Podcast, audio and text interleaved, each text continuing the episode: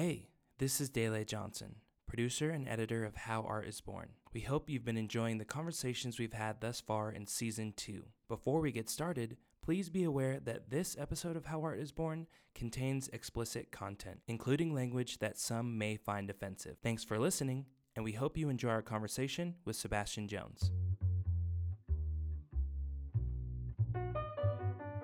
Welcome to How Art is Born, a podcast from the Museum of Contemporary Art Denver about the origins of artists and their creative and artistic practices. I'm your host, R. Alan Brooks, artist, writer, and professor.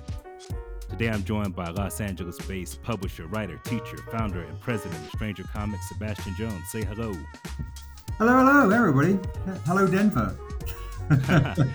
so, hey, man, I want to start this out. So, like uh, in 2017, I decided that I was going to uh, leave my insurance job and, mm. um, and go full time in comics, and I had no foundation, anything.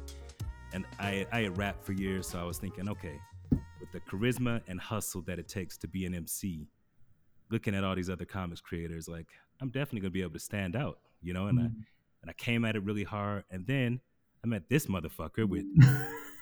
10 times the charisma and 10 times the hustle of anything you know it, it, actually was very inspiring to meet you man um, just to see mm. how you handle all your stuff but also it was like, wow, man, all right, because uh, the few that I, the few things that I had done before I saw you do your thing, I was already standing out, and then to see it like happen on another level, I was like, yo, these are possibilities out here, man. uh, yeah, man. So do you, uh, I guess, want to talk a little about like how you sort of formed the way that you approach comics as a business. You want like the trade se- trade secret hustles, right. right? How to get charisma? Like no, I fucking with it. Um, behind the curtain. The behind the curtain. That sounds like it could be really naughty. Um, so how to the, how to approach it as a business? Well, I think I think for me it initially came down to the content.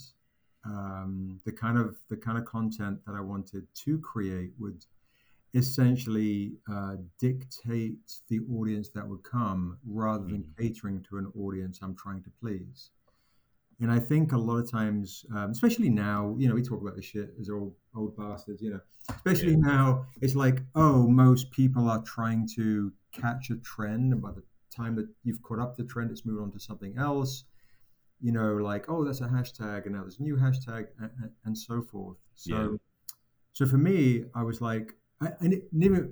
This is many many years ago. I started Stranger Comics with with with the guys back around 2008 2009, and then even with this, even if I said it now, I think just philosophically, you take the same kind of um, approach mm-hmm. on how to build a brand that if it does not succeed, at least you can say, you, you know, it nourished your soul along the way. It nourished your, uh, you know, you, you held firm with your own integrity and kind of put out the material that you wanted. So isn't, there isn't such a thing as a failure.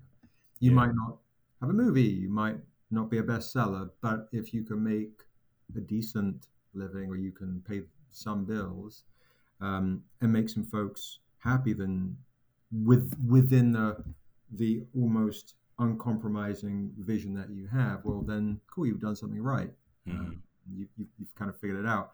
So for me, it was like, okay, um, how can I tell stories that essentially, um, you know, celebrate the ceremony of Black culture, yet um, within the stories create a a deeply kind of human global experience. Mm-hmm. So you've got these, you, you, know, so that's just essentially some foundation, um, yeah. relatable themes, relatable stories, but then the backdrop is fantasy and it's, it's this world I've created and you know um, so it, honestly bro it was just it was it was born out of me wanting to reflect my own vulnerabilities hmm. Uh, my insecurities my guilt and my wrath hmm. and hmm. uh, and and try and and then if a reader could read this shit they could then maybe put themselves in and be really honest and naked with it. Maybe the reader can then put themselves in those shoes and yeah. then connect with the story, and then maybe me as a writer. But I, I, don't think I even thought that far ahead, to be honest. Hmm.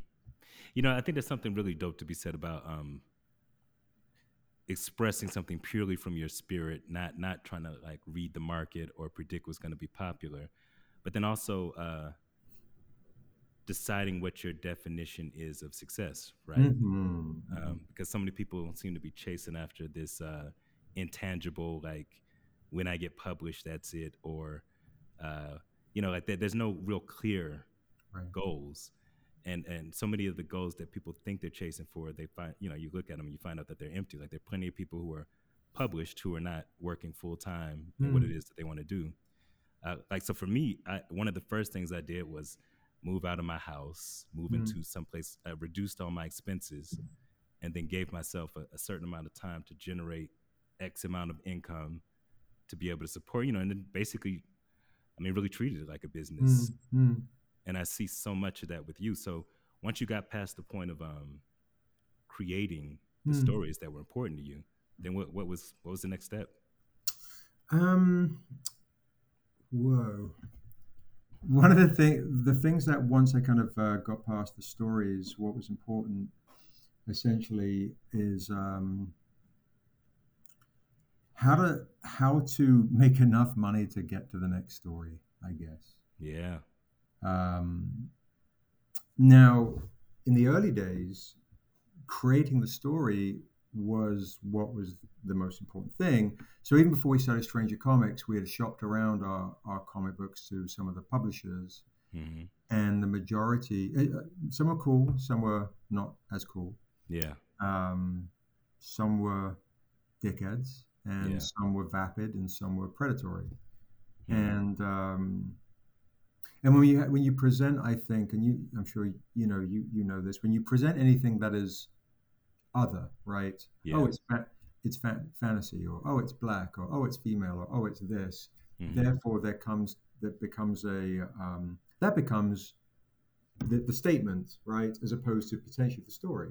Right. And so I was like, they were like, oh, you know, some of them were like, oh, this will look good during Black History Month announcements. I'm like, yeah, no, I, I fuck, you know. And I'd run a record label for a few years, and I had, I didn't want to do another run another company. It was exhausting. But it was like, oh, to protect the integrity of what this is, I've got to start another company just to protect um, these characters and. Mm. Um, and the in the interpersonal relationships that they're going to experience on multiple multiple levels, mm. um, and these are super personal to me. Um, so once once that happened, we started Stranger Comics with those intentions. We didn't really know what the fuck we were doing. Mm-hmm. Um, we spread ourselves too thin on trying to do do too many comics too soon. You know, that was a mistake. Mm-hmm. Um, but so, but within that framework, still come back to the story. Like, how does one make money? Is it in a comic shop? Is it at a convention? Right. And, and it was a just really learning on the job. Now, Josh, our editor in chief, he had some experience at Top Cow for a little bit, mm-hmm. um, but still, we were still as a team very green. Huh.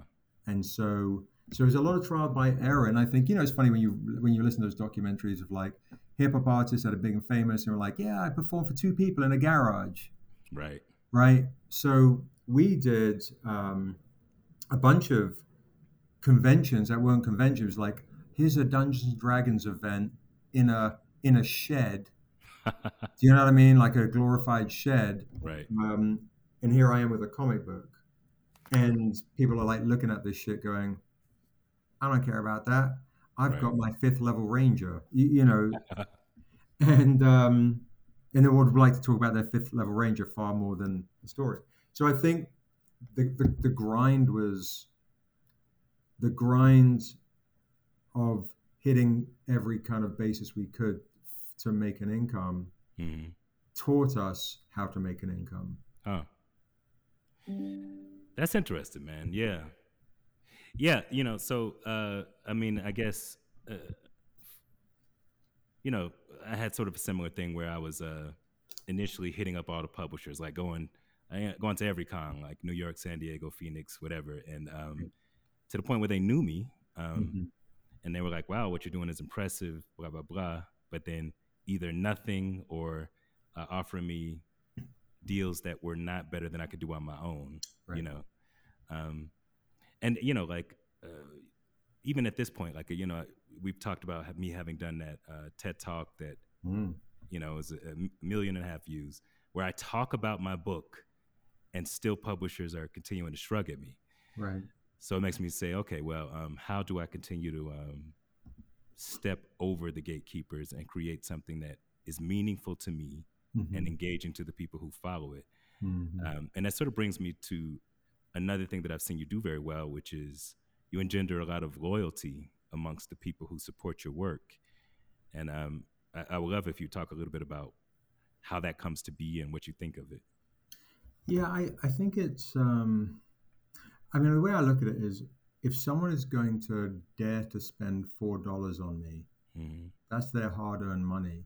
Um, and a lot of times, you know, if that's their hard earned money, if you're at a convention and someone comes to a convention and they come with the convent, they come to the convention with hundred dollars to spend. They go, they want to get a Chris insert last name signature, or, and suddenly if they walk past my booth and I'm I'm pretty good at selling um, yeah. and convincing people to buy stuff, you know, and the art is great, mm-hmm. that they'll mm-hmm. go, well, shit, I might want to get this, but now I can't get the signature. So it, it really, it's on me. It's my responsibility to to give them to give the material really truly who I am.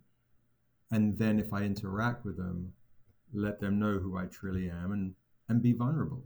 Right. Um, and I think at times that can kind of conflict with the kind of concept now that everyone's into self love to such a degree. I think people then become closed off or selfish hmm. um, rather than selfless. So, you know, you, so I think you know, when people see that and they read the kind of stories, and these characters are very, very vulnerable, they're very honest with all the various emotions that mm-hmm. they can relate to that. Then they, when if I'm talking, they can relate to me. And and the last thing I'll say is on that note is, look, we're we're independent, and we're competing with billion dollar corporations. Right. If you're a fan, you don't have to go. Well, he's indie so I guess it isn't going to be as no. the fan, that's their hard-earned money. They get to choose whatever they want. Right. So I also believe that it's my responsibility to my craft and to someone that is going to um, spend, risk the four dollars or the bundle deals or the hardcovers and so on, um, to make sure the quality yeah. is as on par you know, and if my ego allowed me to say my shit's fucking great, right? And I and and like if someone comes with me and they go, well, I I stand by the quality, and I'm like, yeah, you, you won't fucking find this shit anywhere else. If, I'll never say that, you know, unless I'm on a podcast in a minute. well, this is the behind the curtain, right? We talked. There you go. Yeah, we're sneaking yeah. behind there. you behind to see the size of my ego.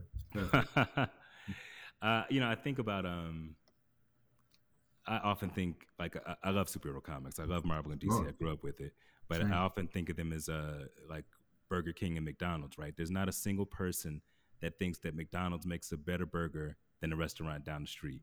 Mm-hmm. Right? Like um, you don't go to them for the mo- the highest quality. You go to them for familiarity, for like um, you know inexpensive food, that kind of thing.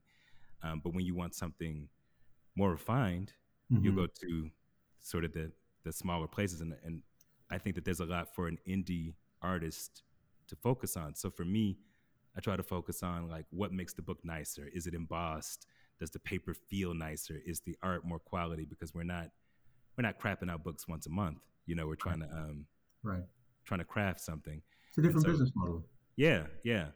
So, but I think to your analogy yeah. that there is truth to that. But however, they've got the pockets to pay uh-huh. for the best artists in the world. Uh-huh. And art is the love at first sight, right? Someone right, past right. a booth, the first thing they see is the quality of the art. If the quality of the art is deemed not at the level that they're used to, then they're going to keep walking unless they get to meet you, the creator, and you get to help sell your story. And they go, you know what, I like that guy, or oh my God, that story intrigues me. Mm-hmm. But, but I, I believe that, you know, the general populace is desensitized. Hmm. They're desensitized to the high end quality. They're spoiled the high end quality, and they're also distracted. They're distracted with um, farm apps and filters and Right. you know and auto tune and fucking all this shit is just all like kind of just like this uh, cacophony of entertainment right. and how did so you go all right bet well i've got the art and i'm going to make sure that if someone walks past the booth they're going to be like yo that's some dope shit or that's intriguing or hmm i didn't see that or oh that stands out or it doesn't stand out it's just as good as everything else Mhm. cool the art has that level but then if you're then if you can get past that initial um, you can get past that initial date so that ni- initial flirting across the room then you come into my into my lair you know then you come into into um, into the realm of opportunity and possibility where i get to engage with you Hmm. and and also re- say yeah i'm essentially like you i'm a you know regular dude that wears a t-shirt and um but here is why then i want to share with you the whereas the machine now there are fucking great writers of the big two No doubt. but what we have the benefit of as independent is our business model isn't an ocean liner, which is unwieldy. We're like a, you know, like a fucking like super streamlined su- submarine and shit. Like we can we can move, we can adapt, and we can take the time and we can be patient. So with our story, it comes back to the responsibility of the creator that if we have the time, then we better honor the Mm. time that we've spent. Otherwise, we're just essentially making a hobby and hoping someone picks it up. So if you want to challenge the status quo, you want to challenge, you know, the um, the desensitizing of what people are receiving. If you want people to go like look beyond the explosions and the pretty pictures to come to something core and foundational, um, how do you do that? And I believe you can do that with uh, with story and having a reader go, I can personally relate directly to this. Um, that that that to me is everything. So yes, the representation, hundred percent. Um, this is incre- is so important to me. On you know, and trying to be as authentic as possible with that. Um, having the experience of cosplayers or people coming to the booth and seeing themselves as our heroes and, and sometimes crying and hugging and elders going don't give up and all these various things which are which honestly hu- is humbling. And again it comes back to the responsibility of the craft and the, the me you know the, as you as a storyteller like well Mhm. shit i have to honor this. I have to honor my own journey and i ha- have to honor the people reading it. And you know some others might be like that's a preachy shit. And i'm like yeah well i, I don't really it's but it's Yeah. real because it also and, and one other thing i'll just say and i'll shut up otherwise i'll just ramble is when people ask me what is the most difficult thing in creating independent comics and uh, i'll say it's the time spent honoring that medium um, m- takes time away from people i Mhm. love right? My families. All those types of things. However what's harder and more painful is they're taking is taking away their time experiencing with me as I work on my Hmm. dream. So the knowledge of that going like, oh, I don't get to spend time with my kid. It's actually deeper. I don't. My kid doesn't spend time with me while I'm what making comic Right. books. I could have got a. I've had a lot better financial opportunities. Um, so well, shit. If I'm not going to take those financial opportunities and less time at that other kind of career to spend time with my son, then what the fuck am I Hmm. doing? So I better honor this shit in addition to the work itself and the people buying and so all the things comes back around to I don't do this like I don't I can't wait to be inspired Right. and this is um that's that's for folks that are looking at times for an Mhm. out um which I, I I get to you know um but no you you this is it this is It is a, uh Stephen King quote that I'll, I'll Uh, mm-hmm. He basically says, uh, "Amateurs wait for inspiration; the rest of us just get up and work." You know, right. and I, and I think that's a real thing. Like inspiration, I think is great for the idea, but the actual execution of the idea that's going to be work, and you have to treat it like work and set aside a time to do it and just do that right. shit. Uh, in regards to the stuff around um, your art pulling you away from your family, we also talked about sort of a uh, intangible goals. Is is there like a sort of plateau that you see that you'll reach that will allow you to to spend more of that time, or is this sort of like your lot in life as a creative person?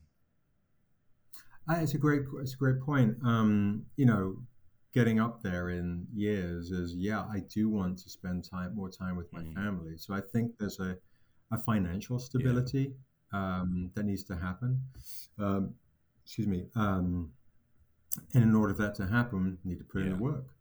Um, so I think they'll hit a point, you know, God willing, where I'll be able to spend more time enjoying my right. time um, with the creations and with family, and less time worrying about, you know, is it uh, is it X for the cost of the printing of the comic versus right. Y? Oh shit, we better go with X, you know, and and urgency and those types of things. But um, you know, being in the game and having the attrition to get mm-hmm. through that, you know, we're we're we're inching there. You know, we're we're, we're getting to those yeah. places. Thank thank goodness. But you know, again, I think in this whole this whole day and age of people looking for the out or the quick mm-hmm. fix or the you know the um, the immediacy of new business, which is wonderful in entrepreneurship, but but without the understanding of the attrition. Right. You know, like in the pandemic, everyone started businesses, which is understandable and commendable. But at times, I think there's not the realization of cost versus right. income versus the reality of social media paying for your um, for your mm-hmm. business. Hi, this is Valerie Cassell Oliver, curator of the exhibition The Dirty South Contemporary Art, Material Culture, and the Sonic Impulse. Occupying three floors at MCA Denver, The Dirty South makes visible the roots of Southern hip hop culture and reveals how the aesthetic traditions of the African American South have shaped the visual art and musical expression over the last 100 years. This exhibition features an intergenerational group of artists working in a variety of genres, from sculpture to painting and drawing to photography and film, as well as sound pieces and large-scale installation works. Head over to mcadenver.org/visit and use the code TDS20. That's TDS20 for a 20% discount on general admission for this exhibition which is on view until February 5th, 2023. All right, so we were talking about um, people being distracted by their devices and apps and all that stuff. Sure. And it seems like people largely come to art in order to have some kind of emotional experience, like uh, TV right. shows, movies, books, whatever it is. Um, and you also talked about sharing your vulnerability in your art. Um, mm-hmm it, it's a really important thing for me as an artist to to make an emotional connection with whoever is reading what I'm writing. So I guess I want to hear a little more about what that means to you to make that emotional connection with the reader and uh, and to share your vulnerability, like what it is that you're trying to get across. Um, I, I guess it's just um, I feel like it's a cathartic release. Mm. I feel it's um, in a lot of respects, it's um, I'm I'm lucky. I'm blessed to be able to do it. Versus, I think sometimes people are other writers I chat to, um, they hide their vulnerabilities more within certain characters, and some like here is a a representation or a fictitious representation of what I wish I could uh, be, yeah. or, you know, and, and so on, which I you know, great writers, whatever whatever works for you, right? Um, for me, I think it's just um, no. I'm gonna rip that fucking scab off, and I'm gonna show you. here's me Right. bleeding, right? Here, here's my here's my my my soul bleeding, and um, and maybe you can relate as a reader, like, yo, my soul, I've bled for the same reasons. I've you know had a loss. I've had relationship blues. I've had um, regret. I think a lot. If I would say there's a common theme um, to maybe just openly talk Mhm. about it is how do you Mhm. heal? And ha- so therefore, how do the characters heal? And if you've had some shit happen to you, if you can then go, oh, I can relate to this person. Oh, look, there is a light for them. There is an opportunity for de- for Yeah. redemption and salvation and being better and you know and being the cool cool badass and whatever along the way. Right. Fine, right? The, the John Wicky of it all, or the who, whoever you're you're you know if you're into that dude, you know, or, or whatever whatever you're into, right? It, it was like you know the old samurai movies, the Seven Samurai, Yojimbo, and then the spaghetti westerns, and all these wonderful things that allow us to go like, oh shit, there is that. I can I can find that Mhm. too.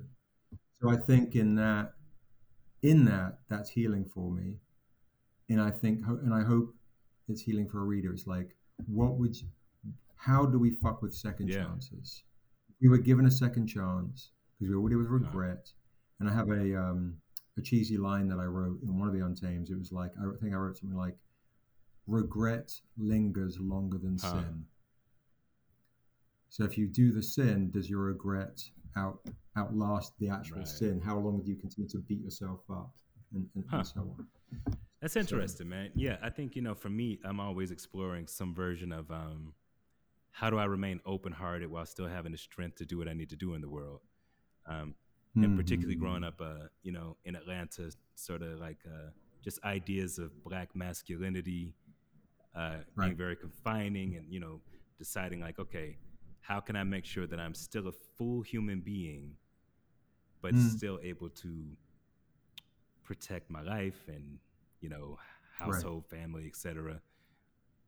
Right. Yeah, so that's that's a that's a thing that pops up a lot for me. So you and I share uh, the passion of hitting the dance floor at least Yeah. uh, several times a week, and uh, we both uh, we both love dancing to old school music.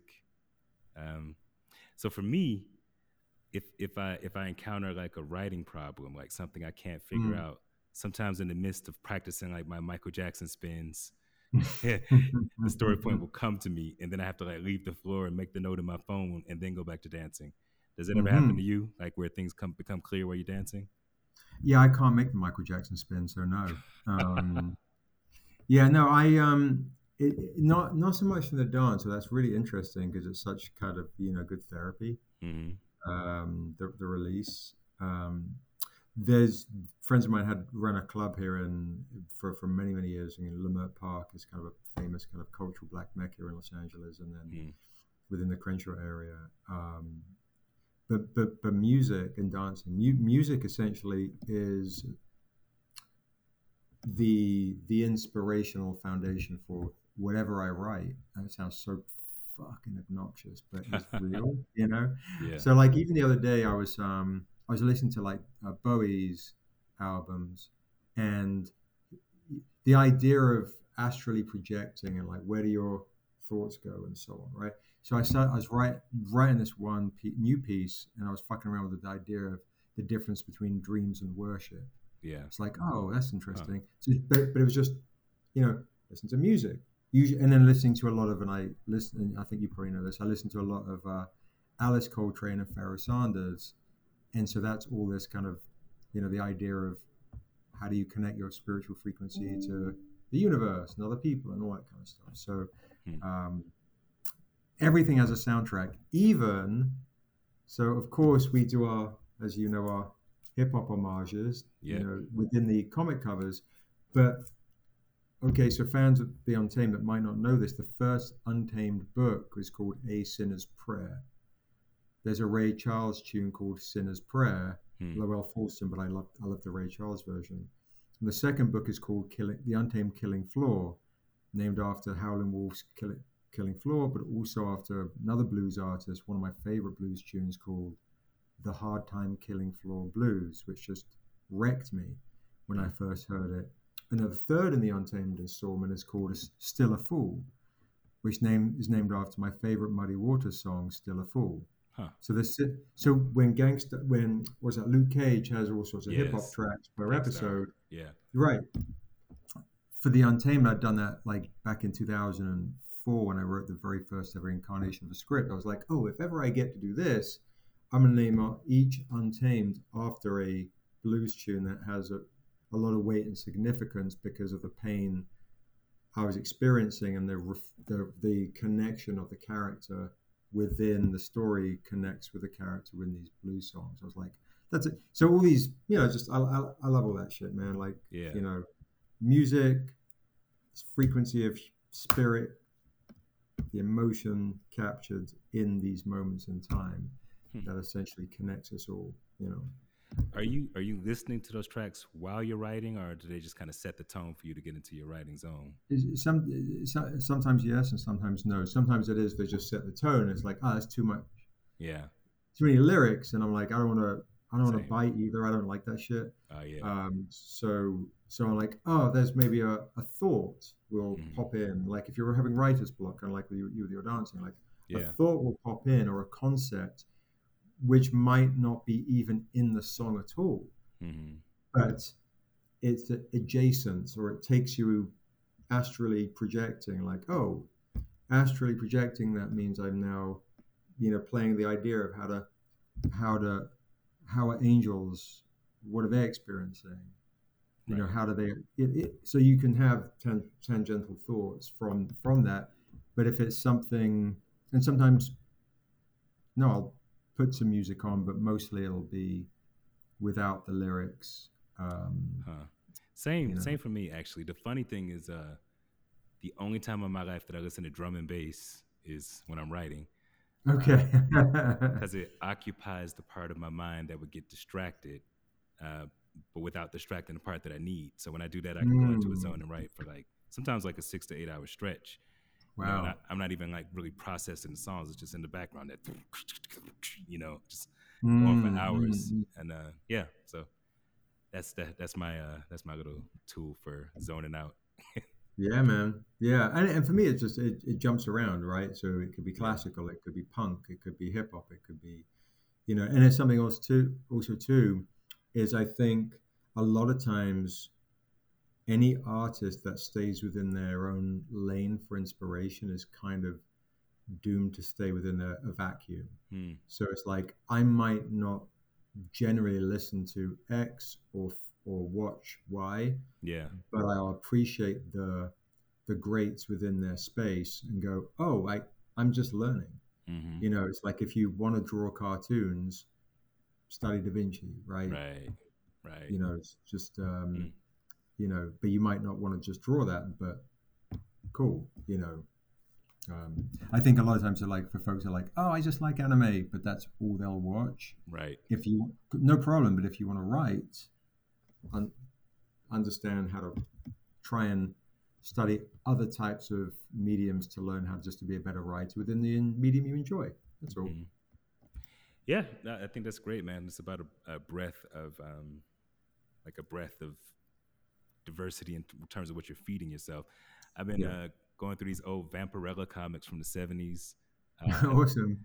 And I do not, I don't care for the stories, but the the, the artists, they're all these Spanish uh, artists who are doing mm. those, and they're they're incredible, man. Like they're incredible. Like they're mm. they're like artist artists. They may be some of the best drawn comics, uh, maybe maybe of all time certainly. Mm. Um, and they all, and all, a lot of those artists did romance comics as well. And those, right?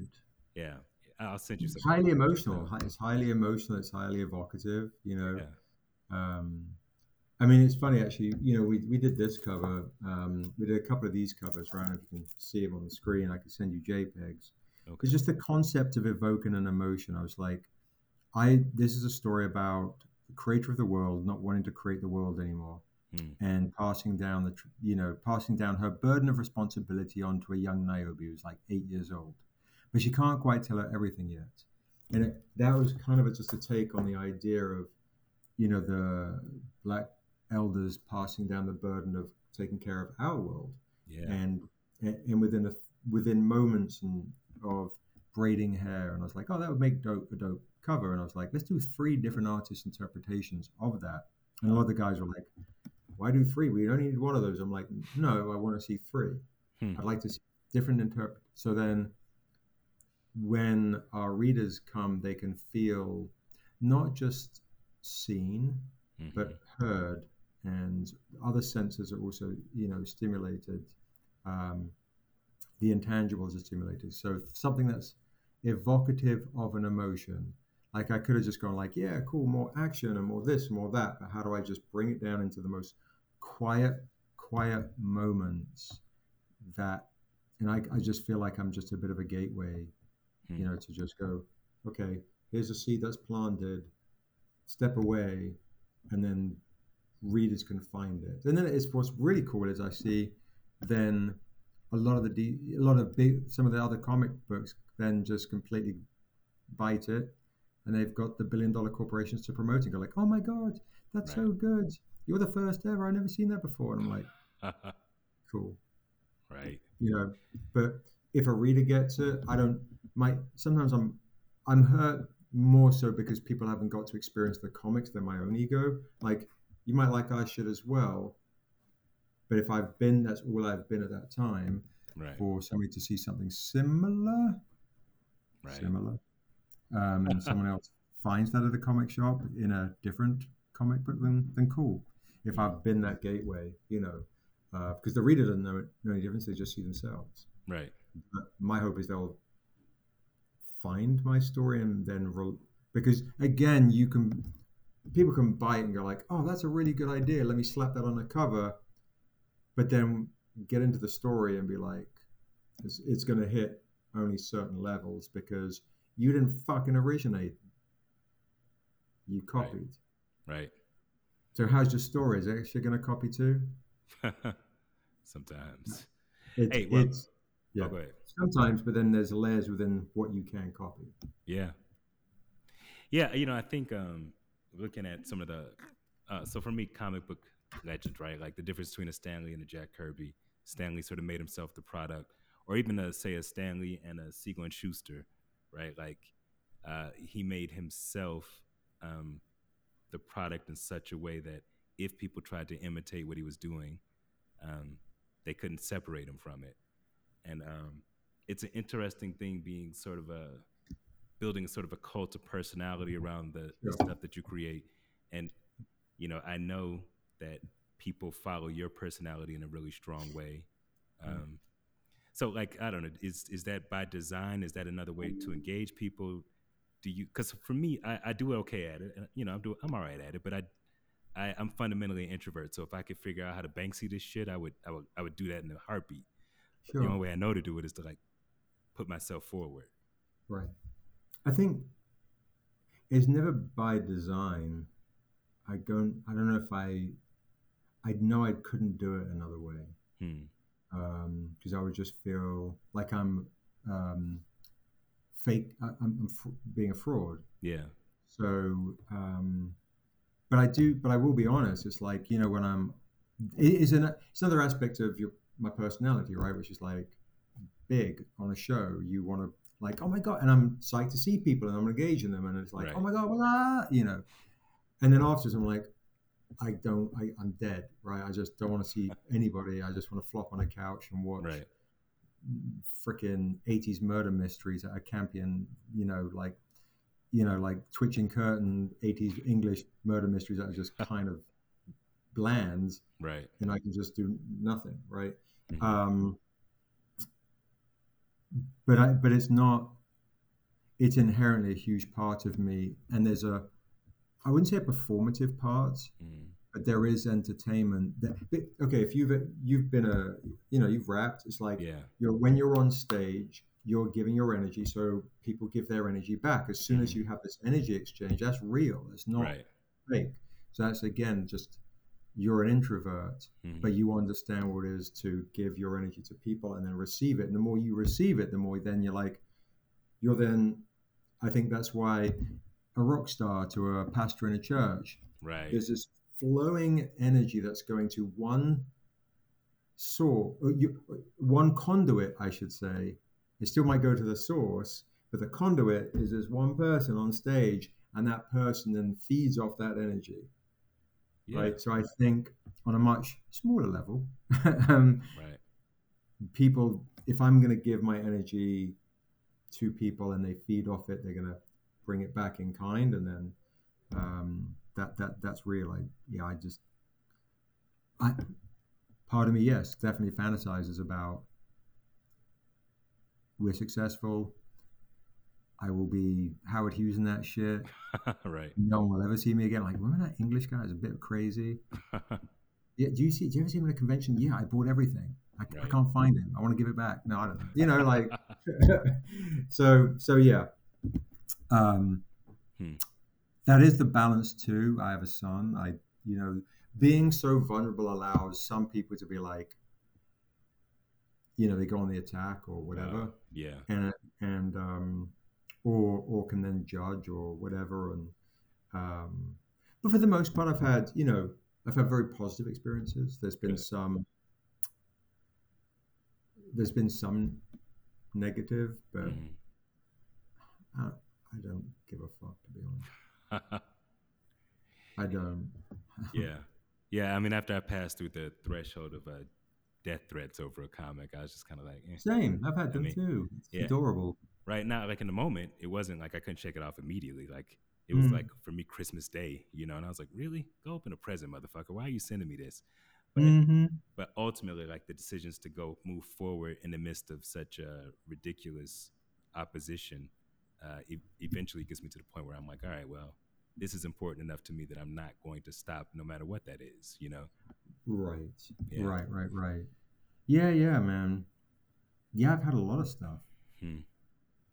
It's um yeah. Sometimes it's um I think sometimes it's hurtful depending on what it is. If it's an out and out attack, yeah, then it's not hurtful. It's just it makes you angry, you know, yeah. or um, or oh, that's that's beautiful. That's some that's really sweet. You you have anti- you're antiquated. and you're just struggling with your antiquation. That's cool. You know, right. Um, I can't even be mad at it. I just almost want to just pat someone on the head and go, hmm. "Good, you know, just w- wish you the best of luck." Right. You know, and for folks that also inherently want to, might see my shit and might think they might not vibe with it. A lot of times, I seek them out at conventions hmm. where if they walk past the booth and they're wearing things that might you would assume not vibe with right. the stuff i'll run out and be like hey what's up my guy? You love this shit.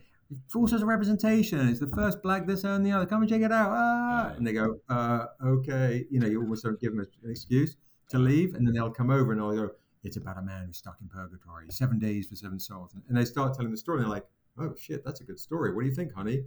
And the family's like, oh no, uh, we're usually like against these kind of people, you know, like the story's really good, you know, and and the guy buys it. Right. I've had instances where literally folks will have messaged me and said, "You stopping me has changed my perspective huh. on this." That you know, without again going going yeah. down the rabbit hole of that, but I've got.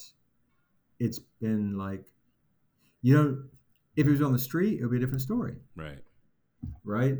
Um, and I've I've evolved as a person too. You know, you you want to you you hope that you can give folks the opportunity through your stories to um, if they they live this kind of narrow perspective, maybe you can plant seeds as well that will open some minds, or if not yeah. them, their kids, and and if not, that's cool too because you don't have to fucking teach everybody. Huh. And who the fuck am I to teach anyway? Uh, so that's always comes back to like, who the fuck am I anyway? So. By the way, uh, I, I, love that as uh, the pull quote for this interview. Like, you don't have to fucking teach everybody. Sebastian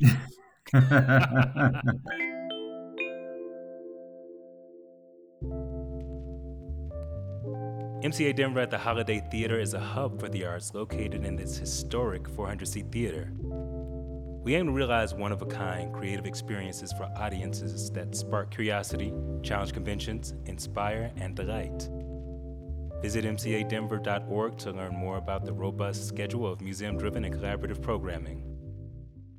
All right, my man. So, uh, in the last couple years, you've made some moves, and uh, uh, uh, I know that some of them you could talk about, some of them you're not ready to talk about. So, talk about the ones you're ready to talk about. Okay, yeah, for sure, for sure. So, um, the stuff that I can talk about is um, there's um, there's a TV show on HBO called Insecure, and uh, I met the the showrunner Prentice Penny um, working in development on our fantasy stuff at HBO. That's the stuff I can't talk about.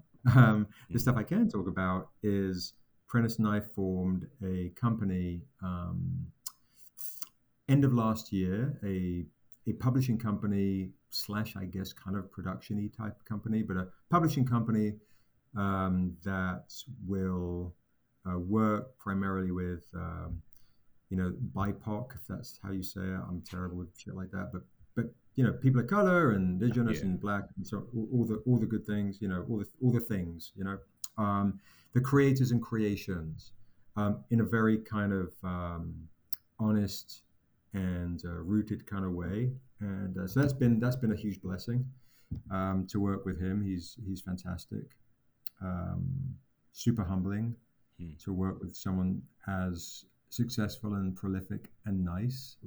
Because uh, I've had a quite a few Hollywood experiences over the years, and not everyone's nice. Hmm. Um, some are they think they are, they try to be, um, right. but but can't help themselves, and some are lovely and some are just yeah, some other well, um, to focus on the good. So yeah, I'm with uh, we have a great company and um, starting very very small, very like uh, you know he's super busy and our bandwidth isn't you know we're, we're an independent. So right. the product, the con, the comics and stuff that we're in development on it. The same way I'm, I approach everything at Stranger Comics is how we approach in this company. It's always it's all about the intention of the intention of quality for for us as creators and for but more important the creation intention of quality for the creation whatever is best for the project is um, is that. And then hopefully that dictates as per usual dictates our audience and our audience comes goes yeah that's fucking great. I'm in. Or i hate it cool. I, I don't really care. Dictate your audience. Yeah i'll i'll leave with i'll say this. Uh, when i was young i would i would go to a club and the DJ would play what he wanted to play. And so we came. We're like, oh, cool. That's nothing but 90s hip hop, jazz, funk, OG shit, like raw, fucking heavy, stanky funk that most people like go, I think I heard that in a sample. I was in heaven. That for me was everything. Yeah.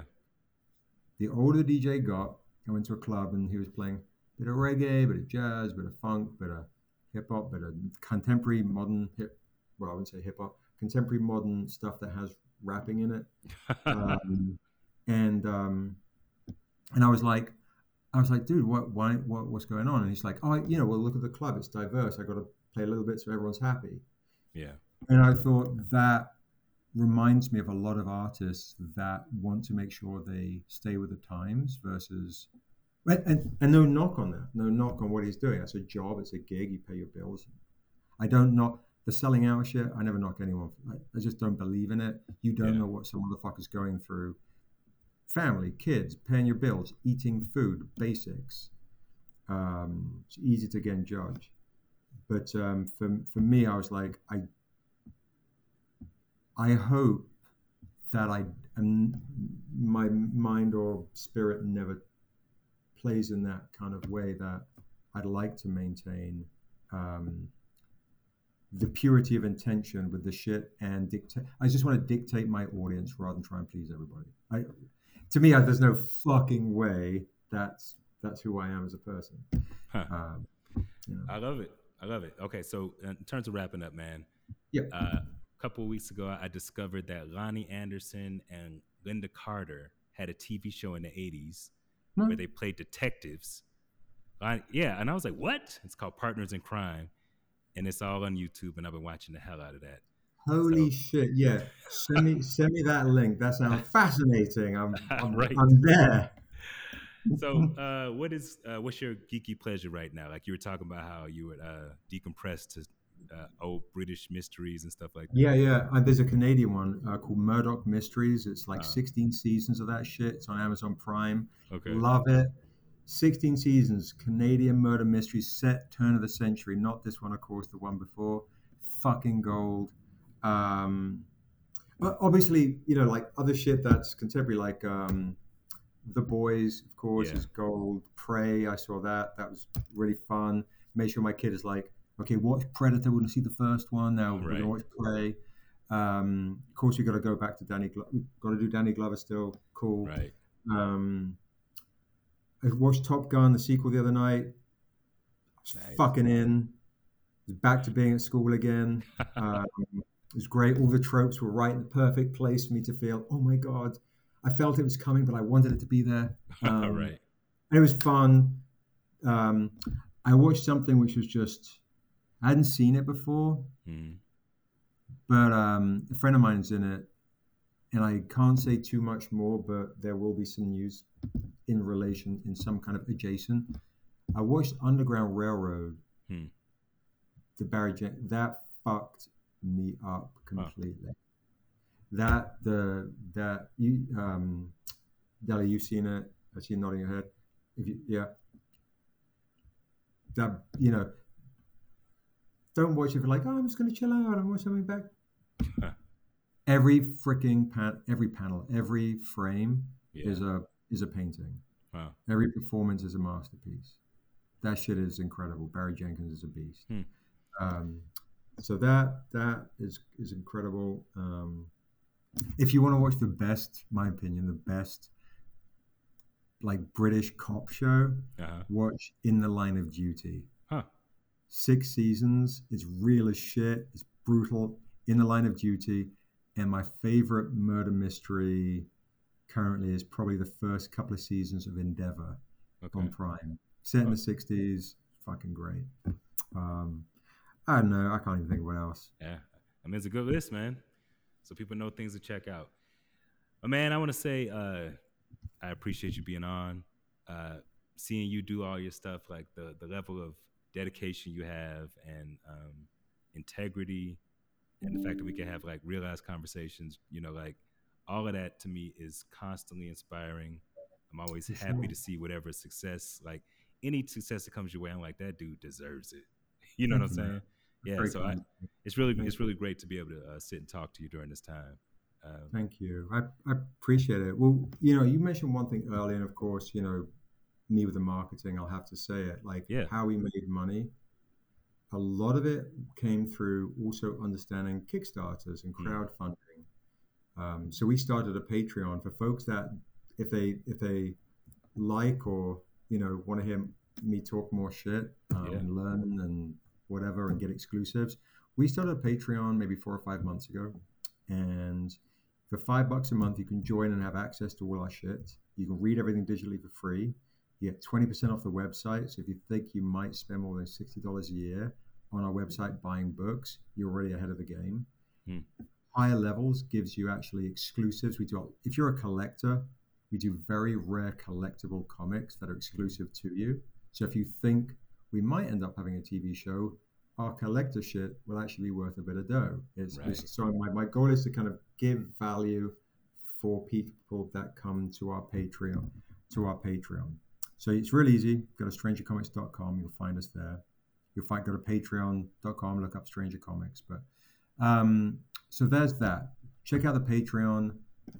Be part of the Stranger family, and we really feel like we're a a, a, a movement of personalities and from all walks of life. Uh, you know, uh, we celebrate culture and we use comic as our art form and how we do that. So that's the Patreon. It's dope as shit. We have a Discord now. I learned what that word means. Started one up. Fucking get into the you know the modern day. So there's that, and then there's the last thing I'll leave you to is with this, and, and you can find us at strangercomics.com at Stranger Comics and all the socials and all that shit. Um, Uh, I do an Instagram live. I was just about to say the weekly Instagram. I was just about to say that. Yes. The weekly Instagram live is fantastic. Now you see this one I was holding up here.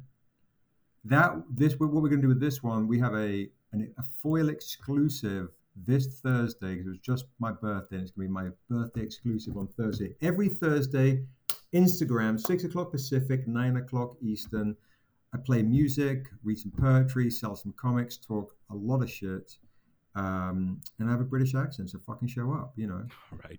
so that that one one last thing though, bro, is this. So a dear friend of mine, dear dear friend of mine, um, is the creator who we co-publish Brown Sugar Fairies. Hmm.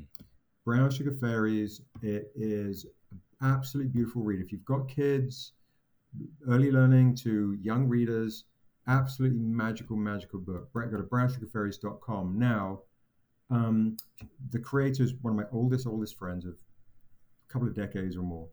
She just got stage four cancer. Mm. I just set up. We just set up with her daughter a GoFundMe page for her, so you can go to GoFundMe and look up Aisha Sinclair. GoFundMe. Um, that's the thing that I'm most kind of supporting right now. Um, yeah. So, so, yeah, that's that's that's what's going on at Stranger Comics. Right on. I encourage everybody to check all that stuff out, uh, especially that GoFundMe. Thanks to our listeners. Please be sure to subscribe to How Art is Born wherever you get your podcast for more episodes. And if you can, leave a review. It really helps us out.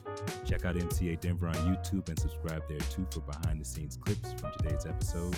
Thank you all for listening.